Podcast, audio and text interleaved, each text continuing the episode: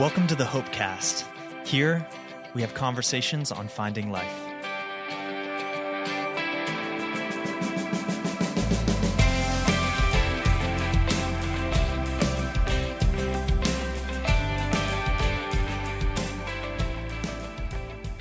Hey, everybody, this is David Dwight. Welcome to the Hopecast. We're in the studio at Hope Church in Richmond, Virginia, and we have a guest with us today, and we're really pleased that she's here.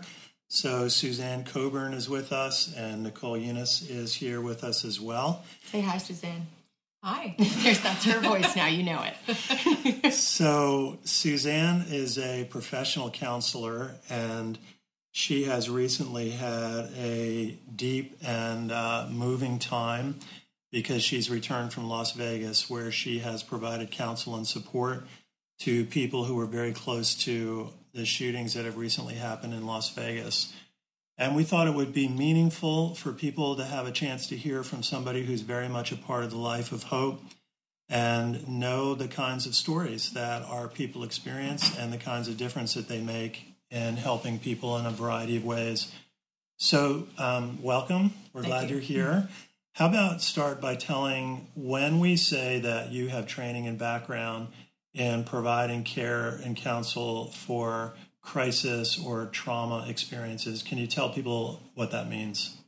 Yeah, so I worked for uh, almost 15 years in crisis here in Henrico County, and I worked with people who actually literally were in crisis of significant um, amount and helped them specifically, which then helps me also. I was also trained in counseling for first responders and a number of different folks like that. So there's the individual as well as the group, as well as the people that are secondarily affected. Um, yeah. So you've done a lot of counsel as well with people who have been in law enforcement or firefighters who have experienced these very personal traumatic experiences, right? Yes, definitely. Okay, so there's got to be a whole backstory. How do you, as a counselor, take care of yourself when you are working so hard to care for people who go through all of this? Maybe we can talk about that in a few minutes. But tell us a little bit, if you will, about how did the experience about going to Las Vegas come about, and then we'd like to hear more about what you experienced when you were out there. Okay. Well, I work for um, one of the jobs that I do. I'm an individual counselor here in town, but I also work for a company that gets called by corporations, large corporations, to actually go to a site where there's been a trauma. So I've done crisis counseling here and for different things. And I really wanted to be called to go to Las Vegas because I really feel like I what I bring to the table with my experience, but just who I am, I've kind of found that to be true for everybody and help people in a different way. And so they did call me and they said, "Can you seven o'clock on a Tuesday hmm. night?" They said, "Can you be here at eight tomorrow morning?" And I said, "I'm in Virginia." anyway, so I went and and I dealt with people in a large corporation. I dealt with people, uh, the doctors, nurses who were at Sunrise Hospital, which is a hospital that was really close, and 250 people came in at one hour to that ER, and then with paramedics who were on the scene and first responders. So I'm guessing everybody knows in general about this tragedy, but just help people know a little bit. For instance, uh, this is the largest shooting in American history outside of wartime experiences and battlefields and so on. Yes. Just for people, help them have a little bit of understanding. What was the setting? Uh, this was a big, large concert gathering Right. but help people have a little bit of understanding of the setting and um, how things unfolded and what's the scenario that you walked into. Okay, so it was a uh, three day concert, a lot of bands, everybody was excited. 22,000 people were at this concert that was in Las Vegas. And there was uh, this one guy who um, didn't have any background in, in any problematic stuff that is known. And he checked into a hotel and ended up with um, arsenal and just started shooting um, people. And, and there were three rounds of shots, and people literally, you have 22,000 people who are just scattering hysterically. Three rounds of shots, three periods of time when he was shooting. Yes, thank you. A yeah. gun person will I think that was three shots were fired. no. no. three periods of time when he was firing. Right. And so there are thousands of people that are reacting to that. And one of the things right away is the s- stories, the amazing stories of courage that these selflessly people would literally throw their bodies over someone else, which you think, oh, well, that was their wife. No, they could be strangers. Mm. They would just throw their bodies over, and some of them did that and were killed. Like they mm. just immediately did these things. They stopped to push somebody in a wheelchair out of the way, even though that put their own life in danger. Mm-hmm. Like, the, so those were some of part of the amazing stories. So I, one of the big things I did is to go and talk with the doctors and nurses and anybody who worked in that hospital. Who, because everybody came running, everybody was all hands on deck when those, you know, 250 people came to the ER at one time. Suzanne, what have you learned about? Kind of twofold question. What what in general have you learned about people through this kind of work, and then what have you learned about people that need to process through something like this, whether it's in their mm-hmm. personal life or on a much broader scale like this? I guess one of the first thoughts I have is, is that we all have trauma in our lives and it's all different. And somebody doesn't have to go through a major shooting like this to have their own trauma and need to process their stuff because whatever you're dealing with in your life, that's what you're dealing with. Like, that's what you've got. And it's really hard for you personally. And so, that's the first thing is for people mm-hmm. not to shy away thinking, oh, well, of course they need help. But everybody has a story and that was something that struck me there is that everybody has a story. And for people to be present for me to go and be present and listen to that story that's part of the healing. And people can do that here. I mean people can listen to somebody's story because everybody has a hardship mm-hmm. Mm-hmm. So you were one of a number of professionals who made their way to Las Vegas. I imagine some were in from Las Vegas, but others came from other parts of the country as well. Yeah, they flew a number of people. Some people drove, some people flew. Um, one of my colleagues, when I worked in crisis, she and I flew together, which was awesome because talking about taking care of yourself, we would sort of do some crisis debriefing along the way with each other Right. because we've done that for years working together in crisis. So you were speaking with um, medical personnel, Yeah. uh, emergency personnel. Were you speaking with survivors or people who were nearby? Help people know a little bit about that. Well, so interestingly, Las Vegas is actually a much smaller town for people who live there than you think, flying in and out. Um, and so everybody, it was, you know, at the most one degree removed. Like everybody knew somebody. Half the people were there. I mean, were actually there. So people who knew somebody that died, were shot, whatever. So even though you're talking to somebody who was like a nurse or doctor, they could very well have been at the at the event, you know, or could have someone that died. So Or a family member or a close friend. Right. So it was always, you had to always be really sensitive about, you know, what people were going through and really listen before, you know, being able to help them start uh, knowing that it was okay however they felt and to start the healing process just in a tiny bit. Because at that point, it's really hard to see that. Is that your general approach? You just kind of said it, but mm-hmm. start the healing. Pro- you know, what Yeah. do you do when you are in front of someone that you don't know who obviously has been through a really difficult time? What's your where do you start with that? Well, the first thing is, I just people actually when they've been through a trauma like that. Like I was in a corporation where I had I was five. I was there for five hours. Nine people were lined up in the hall to talk to me. I talked to nine people, and they wanted to come in, and they immediately wanted to share their story because they were so traumatized and so hurt. So it's just being present, and it's just listening, and then helping them know okay, whatever you're feeling, it's really normal and it's really okay. Um, and then just a little bit, see if there's whatever hope would be for them. See if I can help them find that just a little bit as a next step, because at that point it's hard to see hope, but it's good to bring it in the door. So you're listening to people share their story, mm-hmm. but you're listening with a particular angle on listening for little elements of hope that Yeah. you might be able to identify mm-hmm. and help them interact with. Yes, yes, absolutely. So this is like intensive listening.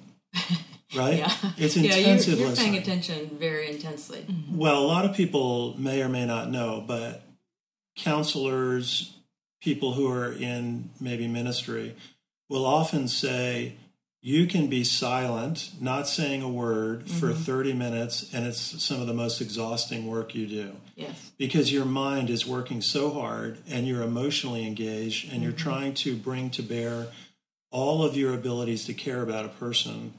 But you may be sitting there, and if someone was looking through a window into the office, that it wouldn't look like it's that exhausting. right. What what makes it so exhausting? I think one of the things that we do, whether it's trauma or not, is that we listen for themes.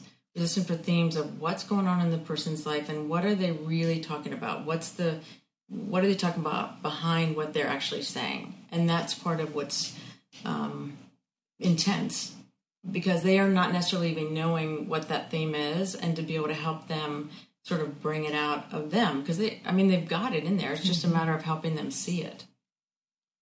This may be a hard question to answer, but you're with somebody for a short time. I mean, you mm-hmm. were out there for a relatively short time. People who spoke with you are going to live the rest of their lives Yeah. with their memories, the visual pictures, the sounds, the mm-hmm. smells, and everything that comes with it.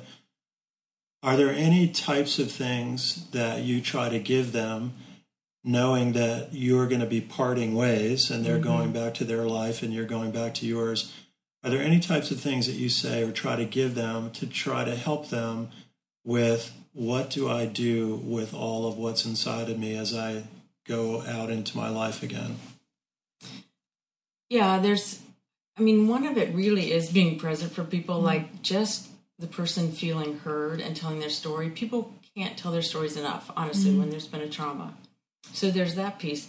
And then letting them know they're totally normal. Whatever they're experiencing, it's totally normal because we all do things different ways. And then how to cope, you know, if you're eating more or less, and, and then when to start worrying if, you know, maybe this is going on for a while mm-hmm. and I really need to go to some professional counseling. So it is sort of that movement from how are you're doing now to move to, you know, how are you feeling? How, what do you do with that? And then, you know, moving forward. Mm-hmm.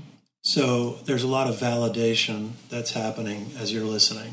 Yeah. It's a human being speaking of something very deep, knowing that another human being is listening with insight, compassion, understanding. Mm-hmm. All of that is very validating. yeah. What is the kind of things, what are the kinds of things, if you could say it, that people may experience over a period of time after something like this? For instance, uh, flashbacks, nightmares. Say a little bit about your Right. experience and what are the kinds of things that people may experience. Well, it, it is interesting because people experience different things, but generally, like people will either eat more or less than they used to. They sometimes people can't don't even feel like they can get food down their throat because it's just their body is so keyed up. So they might sleep more or less than before. They might have nightmares. Um, I mean, there are a number of different things, but then the things to be able to help with that are, you know, get exercise. Don't start a brand new exercise mm. program, but just get some exercise, eat healthy. How to how to help people take care of themselves. Mm. What are um Susanna? I'm just really you have this whole all this knowledge about mm-hmm. people because of the year. So obviously, I think that people want to hear from you that I'm going to be okay because they Yeah. know that you've heard a lot, you've gone to those deeper places. But how has it impacted the way that you live your life? You know, not everyone, very few of us live in the places with other people that you do. So what does that what does that mean for you and specifically in the, your relationship with God? How has that been shaped? Right. Well, one of the ways I think that be hearing so many crises is that I ha- I've held on to for years. Um, I've always liked Mr. Rogers. For those of you who are younger, he he was um, a well known and beloved.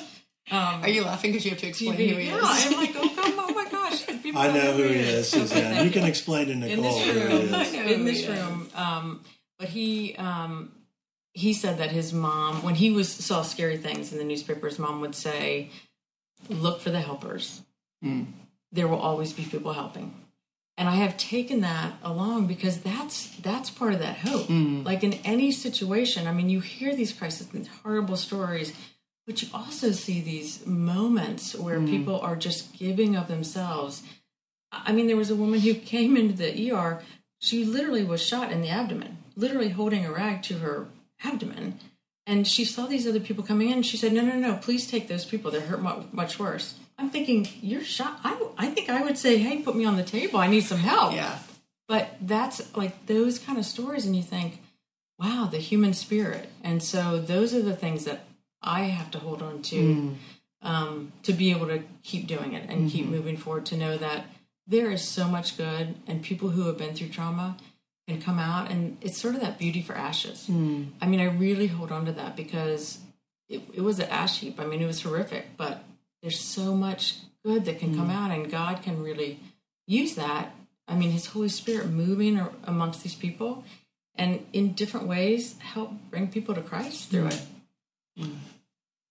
C.S. Lewis said that the worst of times can reveal the best in humanity. Mm-hmm. mm-hmm. What do you think about? I mean, does that sort of resonate? It really does. I mean, one of the yeah, and people in all different degrees of knowledge. There was a woman there who she works just um, registering people, and she's been through a number of other traumas. But she said, "I wish I could have done more. I wish I could have done more." And I said, "Well, what did you do?" And she said, "I just held the hands of people, and I would rub their hand, and I would just say, it's going to be all right." I said, that was a huge gift. Like you helped them feel loved and cared for. You, not the medical side, mm-hmm. but they knew you were there. So that's that's the kind of thing that's like, oh my gosh, we can all do our part to mm-hmm. help.